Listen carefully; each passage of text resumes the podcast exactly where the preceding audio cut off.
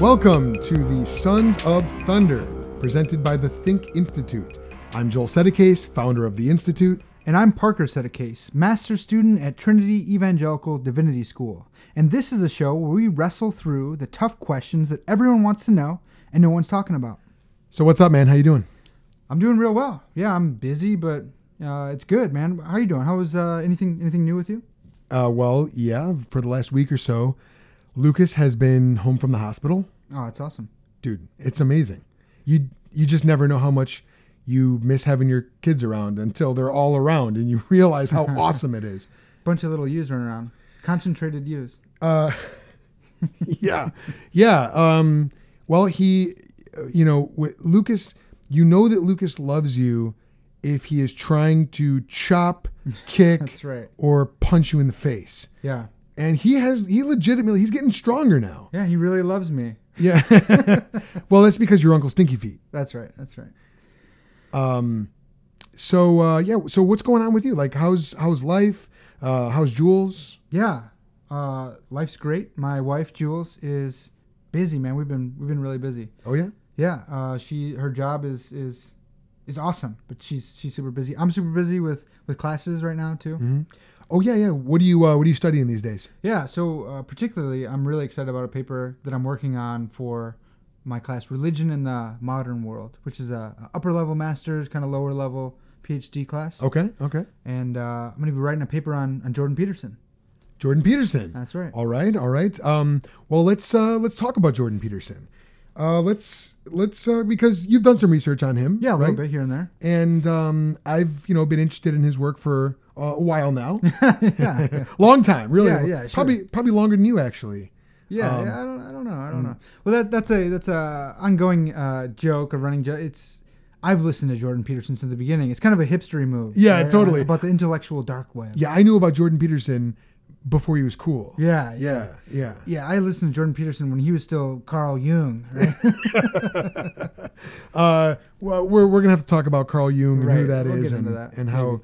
how uh, J- Jordan Peterson has been influenced by him. Yeah. Um, but just really quick, who is Jordan Peterson and why are we talking about him? Yeah, so Jordan Peterson, most of you will know about him. Um, he kind of came to prominence through a uh, dust-up about uh, free speech and uh, pronouns and the government telling you what you should say um, in Canada. So he was a clinical psychologist and also a professor Uh, at the University of Toronto, and um, he got in trouble because he was willing to use people's pronouns, different pronouns that they preferred, but did not like when the government uh, was writing legislation um, to compel you to say certain things.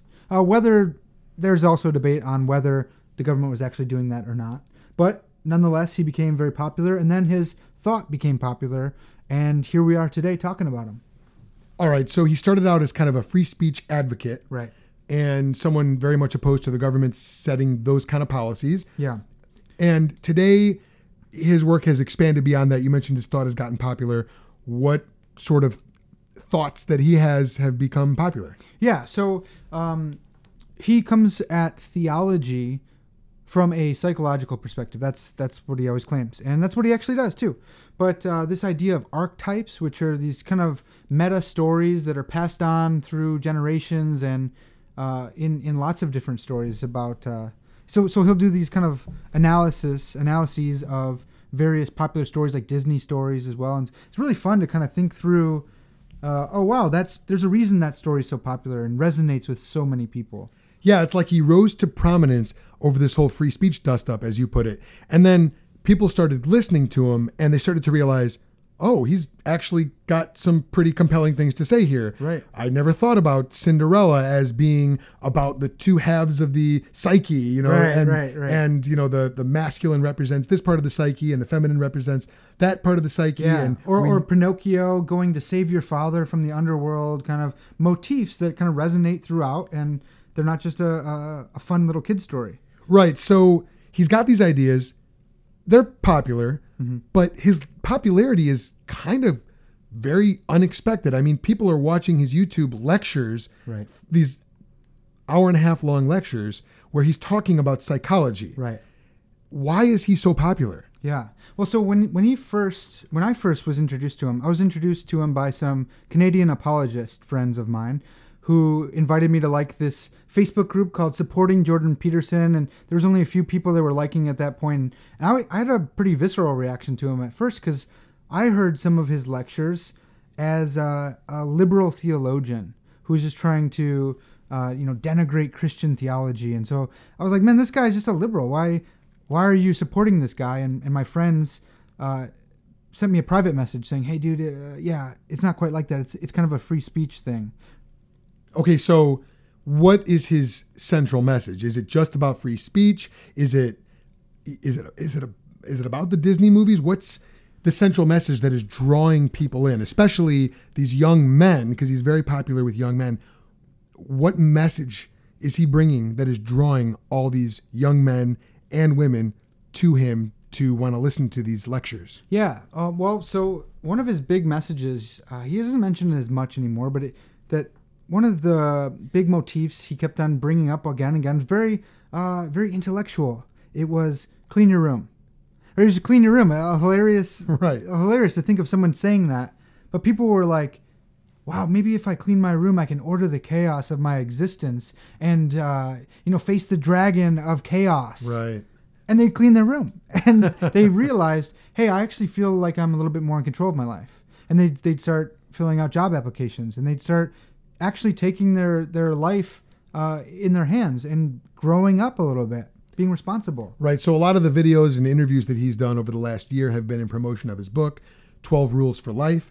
And I think it's the first rule in his book is stand up straight with your shoulders back. Right. So he's calling young men especially, and young ladies, but yeah, it especially resonates with young men, to take responsibility for their life, to take control of their life, to have some self-respect. Right. And in a lot of ways, he's functioning as kind of a father figure, right, for this generation, isn't he? Yeah. And he says, take up a, take up a burden um, in, a, in a good way. Have some responsibility. And responsibility is a good thing. And he continually talks about how men today, especially uh, the men who are drawn to him, are men who want responsibility, who want direction and purpose in their lives. All right.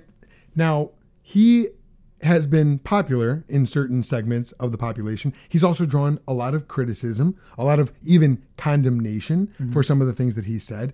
And so any of his videos that are going to be online, there's there's going to be a lot of, uh, if you look in the comment section, which I never recommend, but there's going to be a lot of uh, debate and a lot of uh, back and forth between those who love him and those who have a, a more visceral reaction and really kind of hate him. But I think that we can recognize that some of his work has been very positive. So you're doing all this research on him, Park. What are some of the positive things about his messaging? What is he bringing to the table that is valuable, and that as we as Christians, um, we can, you know, sort of mine, we can, we can take, we can uh, uh, appreciate, and you know, let's let's really answer this question: how should we as Christians think about Jordan Peterson? So what are some of the positive things about his work?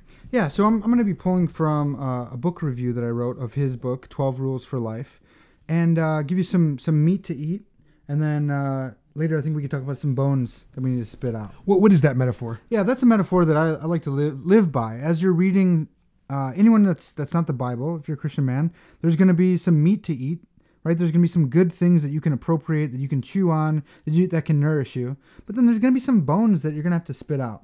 Okay. And so some meat to eat, some things that you can uh, enjoy about Jordan Peterson is his style. He's, um, for for his deep uh, thoughts, as deep as he gets in psychology and some philosophy and even theology, um, he talks at a level that you can understand.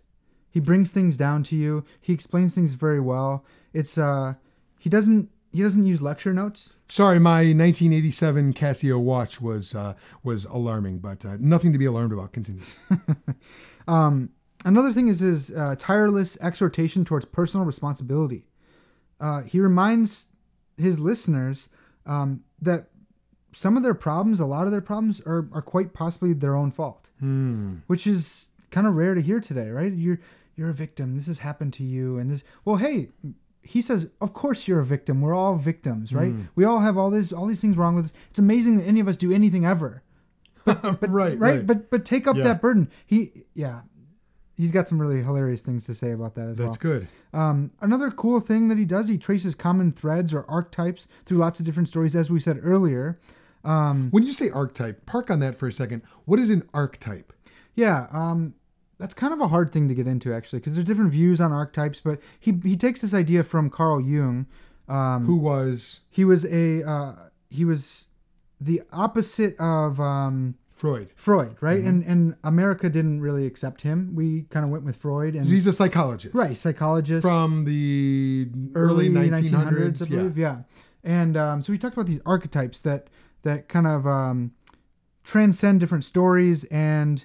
Uh, Are, are foundations for our, our view of meaning. And so life. These are concepts, these are themes, these are sort of um, prototypical ideas that are that fully express an idea that we see expressed throughout a bunch of different. So right, like like yeah, like they go sh- they go ringing through all of our other stories. Right. right. So the idea of the prince saving the princess is kind of an archetype. You see that expressed in many different stories. Right.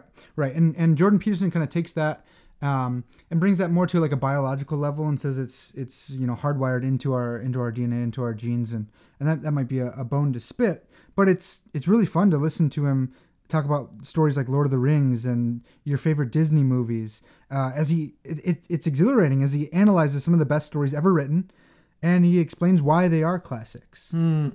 uh, because they they tap into some kind of archetypal story theme that's important to humanity. So the idea is, according to Peterson, we are hardwired with these ideas in in our sort of collective consciousness, which is why they keep coming up in our various forms of storytelling, and why those stories that really express that those ideas well, those are some of our most popular stories that we consider to be classics. Right? Is that fair? Yeah. Okay. And so um, another another thing to appropriate, another piece of meat to enjoy, is Peterson's emphasis on order and chaos. And uh, that can be taken in this kind of dualistic, new agey kind of manner. And in that case, it'd, it'd probably be a bone to spit.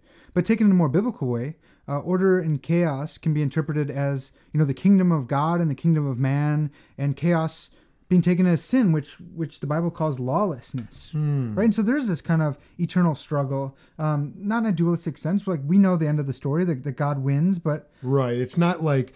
In the biblical worldview, it's not like good and evil are two equal opposite forces where um, it's like the zero-sum game, whereas if if good is doing well, then evil is on the retreat. And if evil is doing well, then good is on the retreat. And in the end, they're just these two equal forces. In the right. biblical worldview, good is the standard, good is the objective, and evil is the negation of that or the opposition to that. And in the end, good is more powerful, God is more powerful, God wins, evil loses, Satan loses. So it sounds like Peterson is tapping into something there, the, the reality of good and evil, the right. reality of order yeah. and chaos.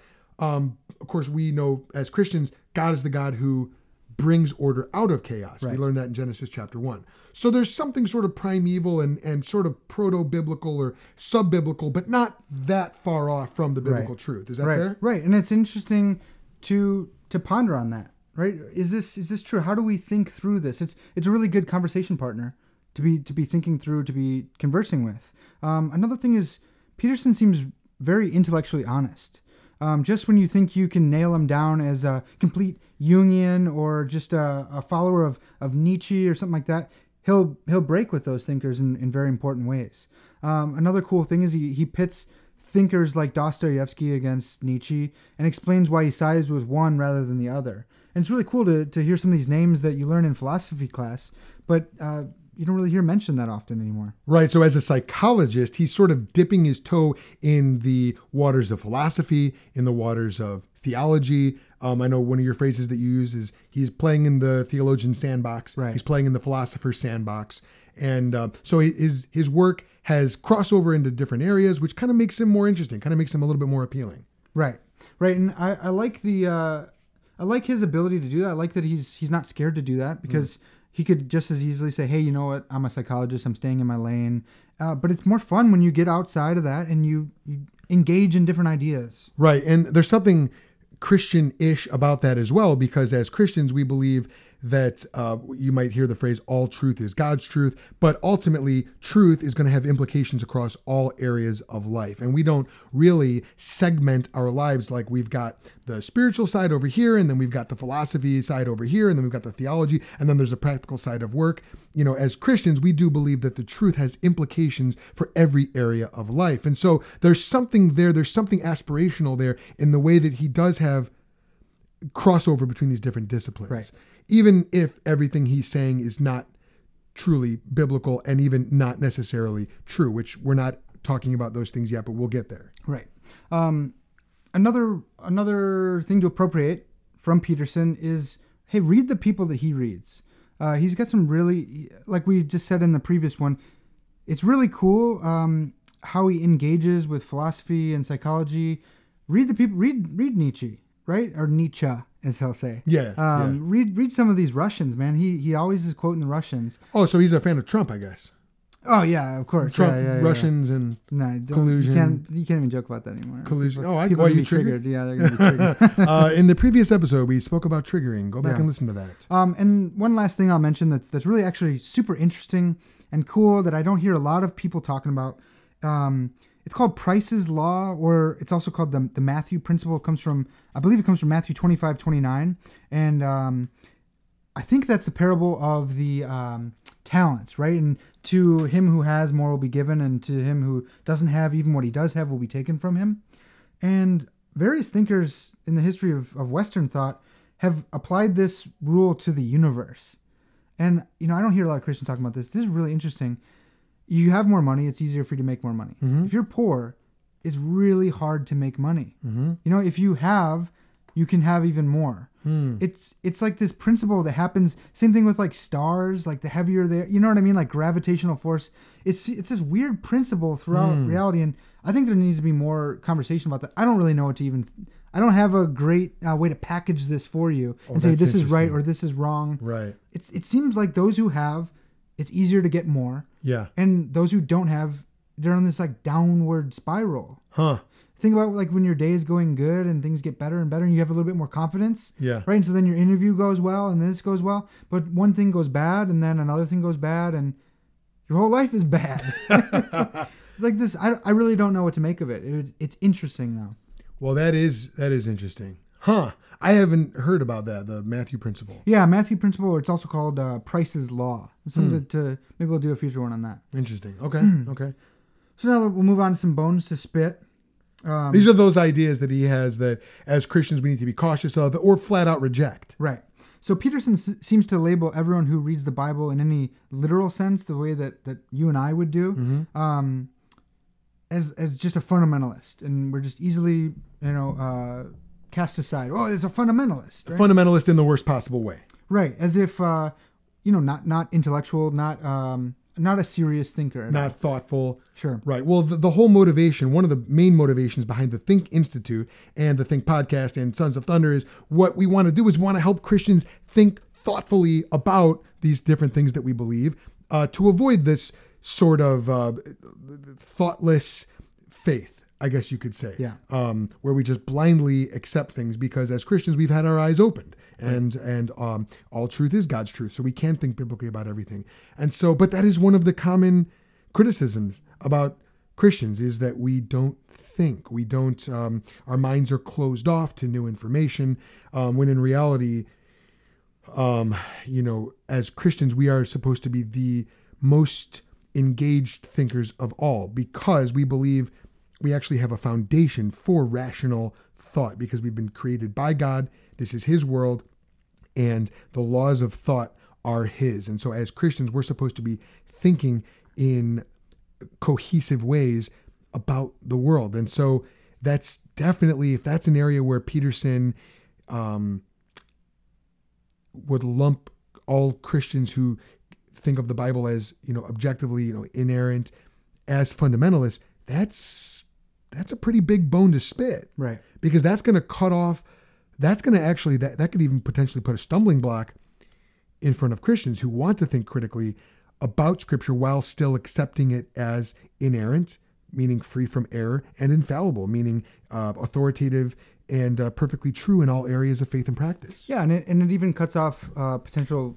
conversation partners with him, right? Like, you should probably talk to people who genuinely believe that it's true, literally true. That, that'd be an interesting conversation, and um, I haven't heard too many. There's a there's a few conversations out there on YouTube, but but not a ton, and, and I think likely for that for this reason. Conversations between Peterson and people who literally believe the Bible, who believe the right. Bible is actually a divine revelation, right? Right. Well, he had that conversation with William Lane Craig and that, that other philosopher. Sure. And their their conversation wasn't around the Bible even. Right. It was about meaning of life. Um, so uh, another bone to no! spit. Yeah. I hope you, you understand that reference. Um, we're leaving it at that. We are not going to explain yeah. it. Okay, so uh, another bone to spit would be Peterson is a self-identified pragmatist. Um, that's his his theory of truth, is a, a pragmatist theory of truth. Truth is that which works. Um, very uh, ironically, he, as a Canadian, he has a very American um, th- uh, theory of, of truth. That's right, because pragmatism, as a as an ethical theory anyway, was started in the United States. William James. Yeah, and um, that's that's our great claim to fame as Americans. We get the we get the pragmatist tradition. Great. Yeah, that and the prosperity gospel. Sure. That's our major contribution yeah. to uh, theology. So great. Um, but so this makes it really hard for for anyone to get a straight answer out of him, especially when it concerns uh, ultimate questions such as hmm. you know God. Do you believe in God? Right. Is there a God? Um, As a pragmatist, uh, he's tended to skirt questions about ultimate meaning, human dignity and value, truth. Um, and as far as I can tell, he's given plenty of examples of evil, but hasn't really sought to give us a definition of evil. Right. Right. We all kind of know what it is. And so let's just proceed on, on that. And, and that kind of shows that he's a psychologist doing some theology, doing some philosophy, but he's not quite a philosopher. He's not defining his terms. Um, But he's he's a pragmatist. What, whatever works, we'll, let's run with that. Um, so it does make it pretty hard to, to nail him down. Especially, in, hey man, are are you a Christian? Like, do you believe in God? And over and over, there's there's someone's cut some clips of him answering that question in various ways and saying, I, I don't like that question. You know, I'm annoyed by that questioner, because who knows if your idea of God and my idea of God is the same, or your view of belief is the same as my belief. What do you mean by that?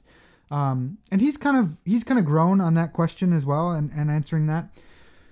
So now, if you ask him, um, he might say, "Well, uh, I act as if I believe that there's a God, right?" And it's getting closer. And some some people, some Christians, really want to baptize Jordan Peterson because it's they have a hard time distinguishing someone that they like uh, as something that someone that doesn't believe exactly what they believe. Right, and so I, th- I think it's okay to like Jordan Peterson and acknowledge that he's not actually a Christian, not not in, in our sense. Well, let's okay. We need to really qualify that statement, sure, because you watch his videos, you listen to what he says, and it sounds like he's so close sometimes. But then when it comes to what it actually means to be a Christian, he's not there, is he? No. Well, so let's let's talk about that first. How would we know if he were a Christian? Because we're not going to sit here and say we can judge the man's soul. Sure. And yet, at the same time, there are some items of propositional truth. There are some things that you must believe in order to be a Christian.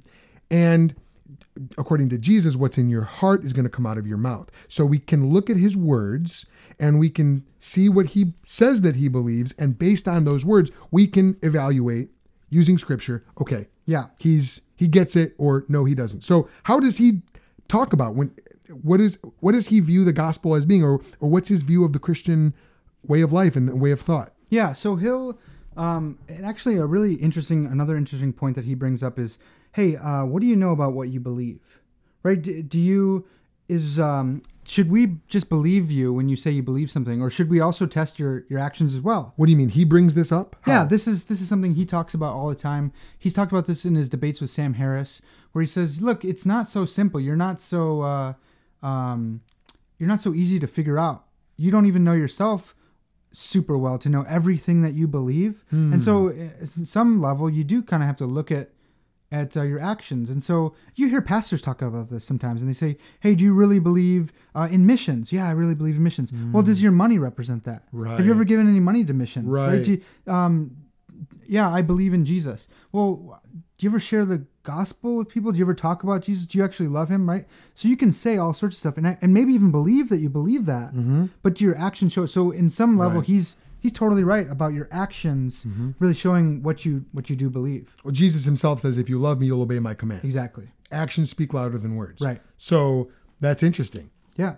Okay. But so even judging Peterson on his own criteria, right, his actions, um, well, speech are, are actions as well. And so we can look at his, his speech. We can look at what he says he believes, and we can look at how he acts that out.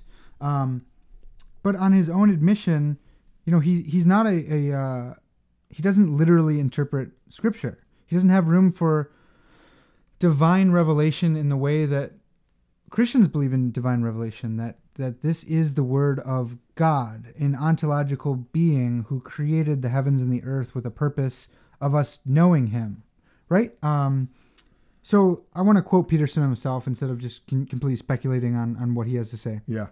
So uh, this comes from a YouTube video called um, Who Dares Say He Believe in God? And, and really this is a hour, forty-five minute response to the question, do you believe in God? And it's really good. He he kind of meanders around again and again. Of and, course. And, and as he's wont, and it's really fun to listen to. I recommend you listen to it. But um, he, listen to Peterson in his own words. Um, here he, he quotes Jesus as saying to the young ruler who comes up to him, you know, don't call me good. There's no one that's good but God. And now right away, that's not what Jesus says. That's not a direct right? quote don't, from Jesus. Don't call me good. He says, he asks him, why do you call me good? Right. And and maybe we're being pedantic here, but we're not being pedantic because that's a completely different statement. As a Christian, we we read that and we say, he's saying, hey, look, why do you call me good? Only God is good. Look, and, and if, if I am good mm-hmm. and I'm God, mm-hmm. the next thing that I say, you'd better listen to. Right. As a Christian, we look at that question when Jesus says, why do you call me good? And our answer is, because you are God. Right. Jesus is not closing that door. He's opening the door right. and inviting us to walk through it. Right. And and you and I are, are presuppositionalists, and, and I interpret it presuppositionally. He's he's getting at that. Look, you call me good. No one is good but God. Are, are you calling me God? If you're calling me God, then you'd better listen to what I say as if I'm God. Right. So Peterson, he, again, he's playing in the theologian's sandbox, and I understand that he's coming at theology from a psychological perspective. But if you're going to be playing in our sandbox, you really should quote it properly, right? Mm-hmm. You should get what we believe about this. Right.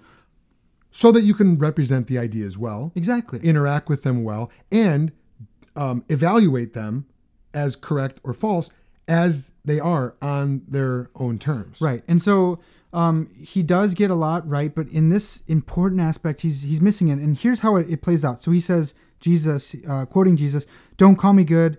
There's no one that's good but God. And then he goes on to say, and that's worth thinking about. You know, the one person that in principle in our ancient stories uh, that had the right to make some direct connection between himself and the divine was unwilling to do it when he was challenged.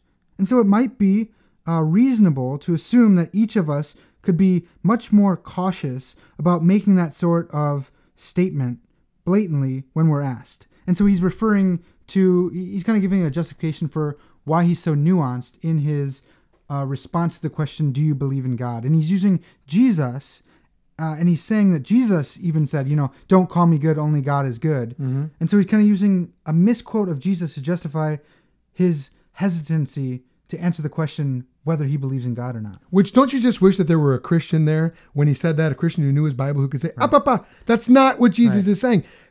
Doctor Peterson, Jesus is saying that he is God.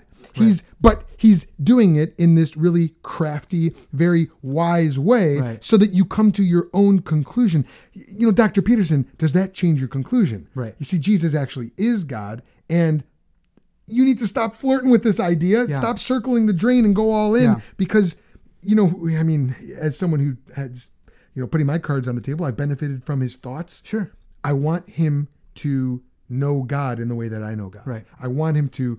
to, you know, man, take your, take your thinking, take your nuance, take it all with you, but make that commitment to say, yes, I do believe in God. I do believe the gospel. Jesus is Lord of my life. And he's also the Lord of my thinking. I mean, I want that for yeah, him. Right. And so um, at various times, people try to pin him down on this. And I believe it was on uh, Steven Crowder's show, Louder with Crowder, where they, they really were asking him, hey, do you believe this? And when they finally pinned him down, he said something along the lines of, you know, I'm not willing to dispense with the idea of the eternal logos as an ontological entity, or so, something like that. And you think about that and you kind of go, oh, well, at least he's not Sam Harris saying there is no God. But then you, you also think about that as a Christian and go, hey, that's not quite uh, a confession of faith. Right, right, right. Uh, you know, uh, uh, if you confess with your mouth the idea of the ontological logos right. uh, and believe in your heart that you're not willing to dispense with it, right. uh, you will be in a muddled, uh,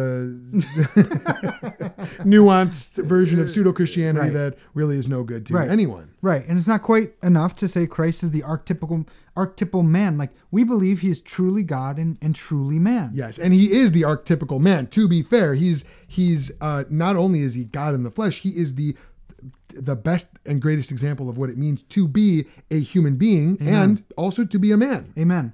And so, um, so why do we appreciate Peterson? Well, um, you know, if, he, if he's not willing to make this statement of faith, why do we appreciate him? Well, I, I mentioned earlier about his intellectual honesty, and it's actually interesting. You know, one of the reasons he gives for not um, answering the question, who, you know, why do you believe, or, or uh, do you believe in God? Right. One of one of his reasons is that he's kind of scared to do it because he thinks that his he's not quite living up the ethical life required to admit that there is a God. Right. And so he's even said, again, uh, paraphrasing him, that, you know, he almost feels like a lightning bolt would strike him if he were to say that. And and he even says rightly so, because he's not in a position to make that kind of confession because he, he knows that he's a, a sinner. So, so he even says, um, you know, I'm not, I'm not willing to say that I'm a, a believer in God because there's plenty wrong with me that needs to be fixed before I would dare utter words like that. And so, in a sense, you can see, hey, look, he, he kind of does have some, some reverence here, but it, it makes you think, hey, maybe he is taking this kind of seriously, but he clearly doesn't understand the gospel.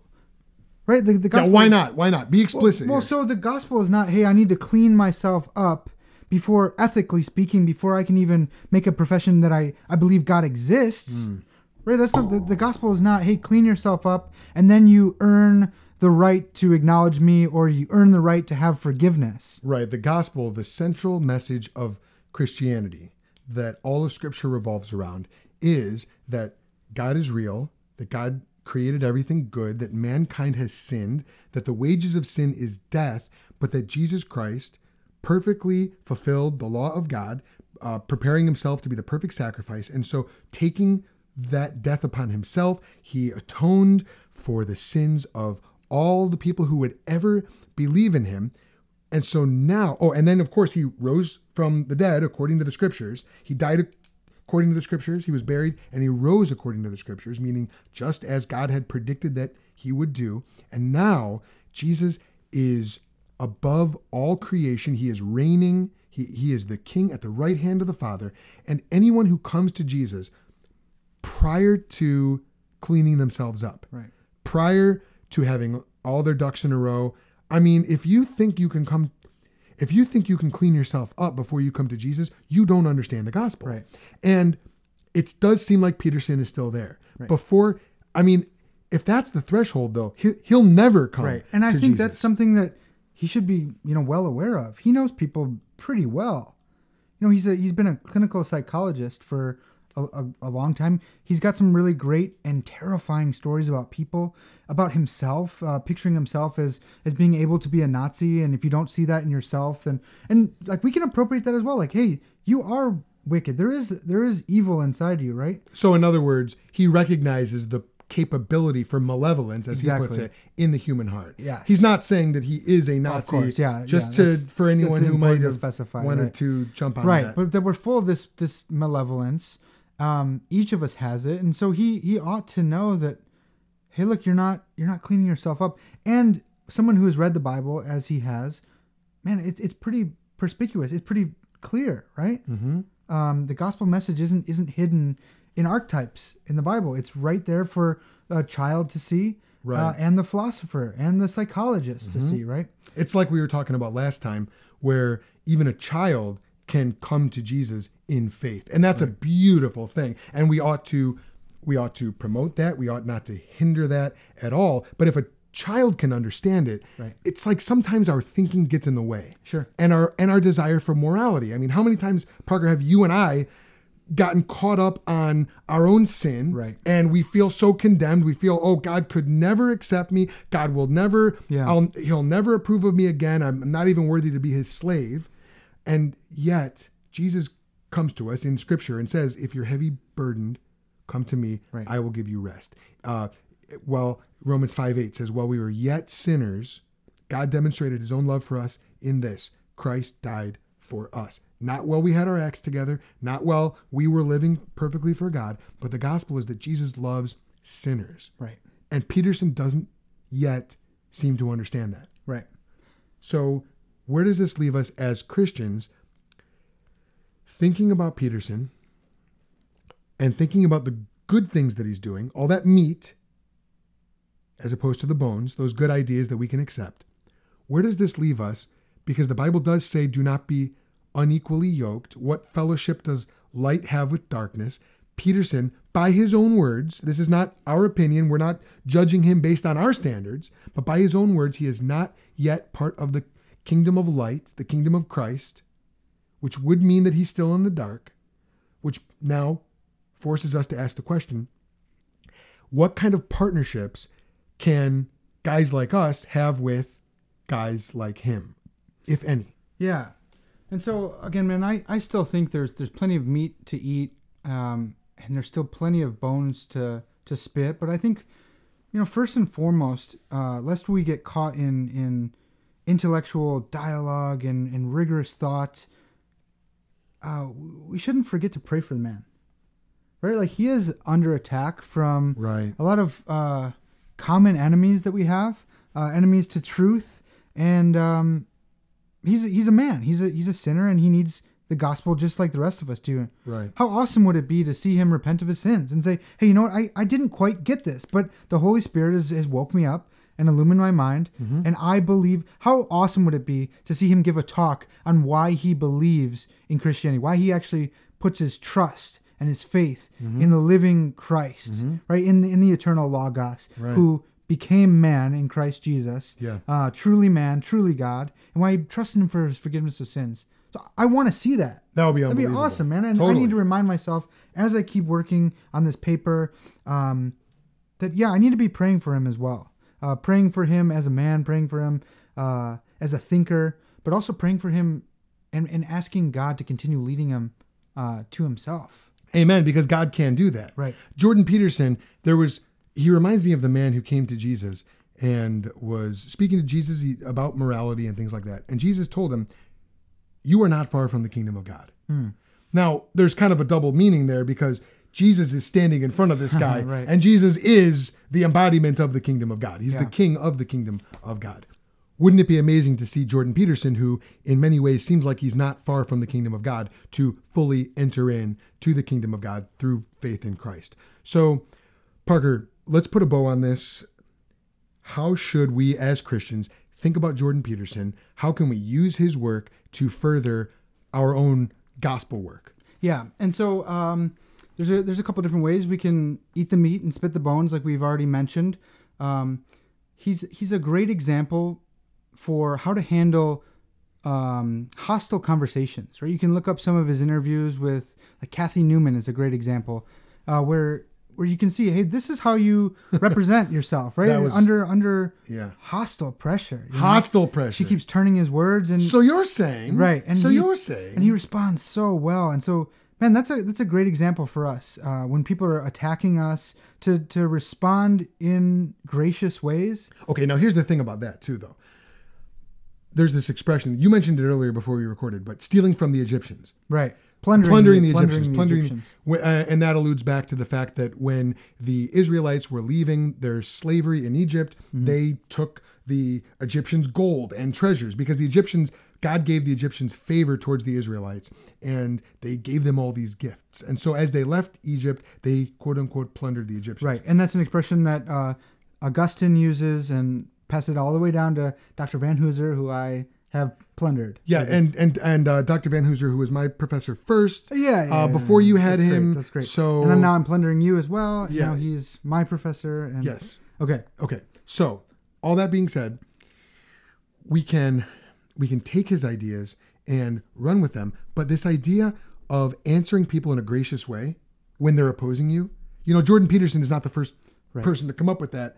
Uh, that would the perfect example of that, of course, would be Jesus Christ. Right. When he was on trial, when he was being reviled, he didn't even open his mouth. He was silent like a lamb being led to the slaughter. Right. And so you just see this amazing confidence in the in the person of Christ, where he can just stand there and take these insults of these ignorant accusers who are trying to smear him, and Jesus just stone-faced, right. just does not retaliate. I mean, that's the ultimate picture of this. Yeah. So Peterson, in the extent that he gets that right, he's actually, he's plundering really from our Bible. Yeah, yeah, and he's and it does it very well. It's a great example. Mm-hmm. Um, another thing that we, we had talked about earlier is that uh, he's raising a lot of cool and interesting views, of different takes on the Bible, uh, different takes on society, manhood, womanhood, um, even archetypes, right? So these are things that Christians ought to be responding to as well. And so he's a really great conversation partner.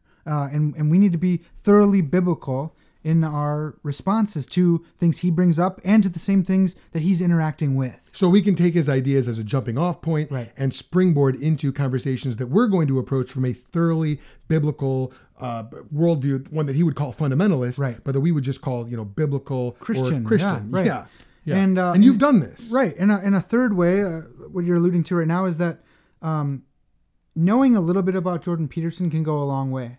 And so when I'm on campus with guys, I'm trying to meet with them, trying to disciple them, trying to teach them about Christian faith that they're already professing or about the Christian faith that they don't know or they're rejecting. Um, knowing a little bit about Peterson goes a long way. They'll say, well, you know what? Uh, you know, I, I kind of believe what Jordan Peterson believes. And they don't really expect you to know that. And if you do, that kind of buys you a little bit of credibility with them. And they're willing to meet up and say, hey, look, you're not just this closed-minded bigot, uh, fundamentalist who only reads the Bible and nothing else. Like, yeah, you're kind of informed. Mm-hmm. And and you can talk about these things with me. Yeah, and that's when you can Jesus juke them, because then they... Yeah. they uh, surprise! Yeah. Surprise, I do believe the Bible. Yeah, right, right. I right. apply it to all areas of my life. Yeah. Yeah. And you should too. Right. And so overall, man, I've I've seen Jordan Peterson as a huge blessing.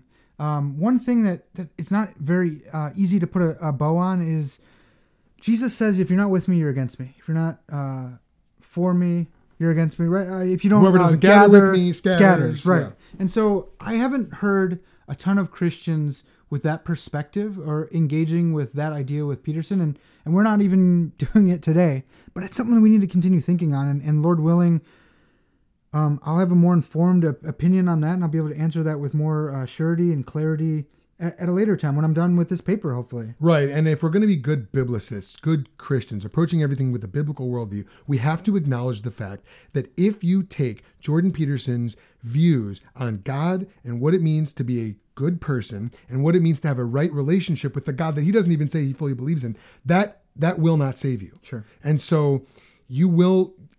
Ultimately, his ideas, and I'm going to be very blunt here, his ideas are damnable if you approach them as ideas that you want to save your soul. Right. They will not make you right with God. Right. And I don't say this to, to rip on the man, because again, right. I've yeah, gotten we, a ton we like of value. This guy. We yeah. like him. We yeah. want him to be saved. Yeah. But we want him to adopt the biblical way of thinking about things. We want him to believe in the gospel. Right. right. And, and that's I think that's what we would tell him if exactly, he were here. Exactly. And and um And while we find his ideas intriguing and great jumping off points and great conversation starters, mm-hmm. again, like you said, man, I, I would like to lead people towards a biblical Christianity. Right. So so I do that, and I don't try to leave people in, in Petersonianism. Yeah, yeah, right? That's good. And we can be grateful to God right. that Jordan Peterson is out there yeah. and that he is tilling up the soil for us to come along and sow the gospel seed. Right, right. And we just have to remember that in the grander sense of things, we are not playing on the same team. Right. Although he might not be that far off. Sure. Yeah.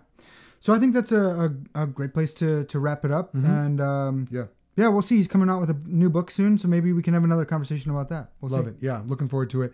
Um, Parker, uh, always good to have you as a guest on my podcast. Yeah, yeah, uh, right. Thank you. And equally, as a co-founder uh, of this podcast, right. Uh, thanks for being my guest. You're, you're welcome, and you'll get a participation trophy. Um, I think that's going to come in the mail. As that's a millennial, great. I know how much you value that. Yeah, yeah, it's uh, fantastic. Uh, clean your room. I was going to say that. Stand up straight with your shoulders back. Uh, that's good. All right. Look to the lobsters. We didn't talk about the lobsters. That's fine. They can research that. Uh, do a Google search for Jordan Peterson. They're all right. Our our people know. Our people don't know. We don't have people. Yeah. Well, our people will die from lack, lack of... of lobsters. All right. This has been the Sons of Thunder, and we hope you enjoyed it. For more great content, other episodes of Sons of Thunder, other episodes of the Think podcast, go to truth in conversation dot com. Also, if you have not yet subscribed to this podcast, do yourself a favor. Do yourself the best favor you're going to do for yourself today, unless you're not a Christian, and then repent and believe in Jesus. That's the best thing you can do. Second best thing right now is to subscribe. And then after you subscri- subscribe, then you want to give us a uh, then you want to give us a five-star rating and an honest review. Only if you liked it. If you didn't like it, don't shoot, be honest. Don't lie to our faces. Yeah. And then write me an email at the think dot institute at gmail dot com. I will answer that email, and uh, and we can talk. Also, if you have some suggestions on what Parker and I should discuss, shoot me an email, write me a comment, find me on social media. Uh, we want to know. We because uh, you know we want to know what you're thinking about, so we can help you think about it in a biblical way. Parker, anything else? Nope, that's it. Okay, hope it left you thunderstruck. Hope it burned you up.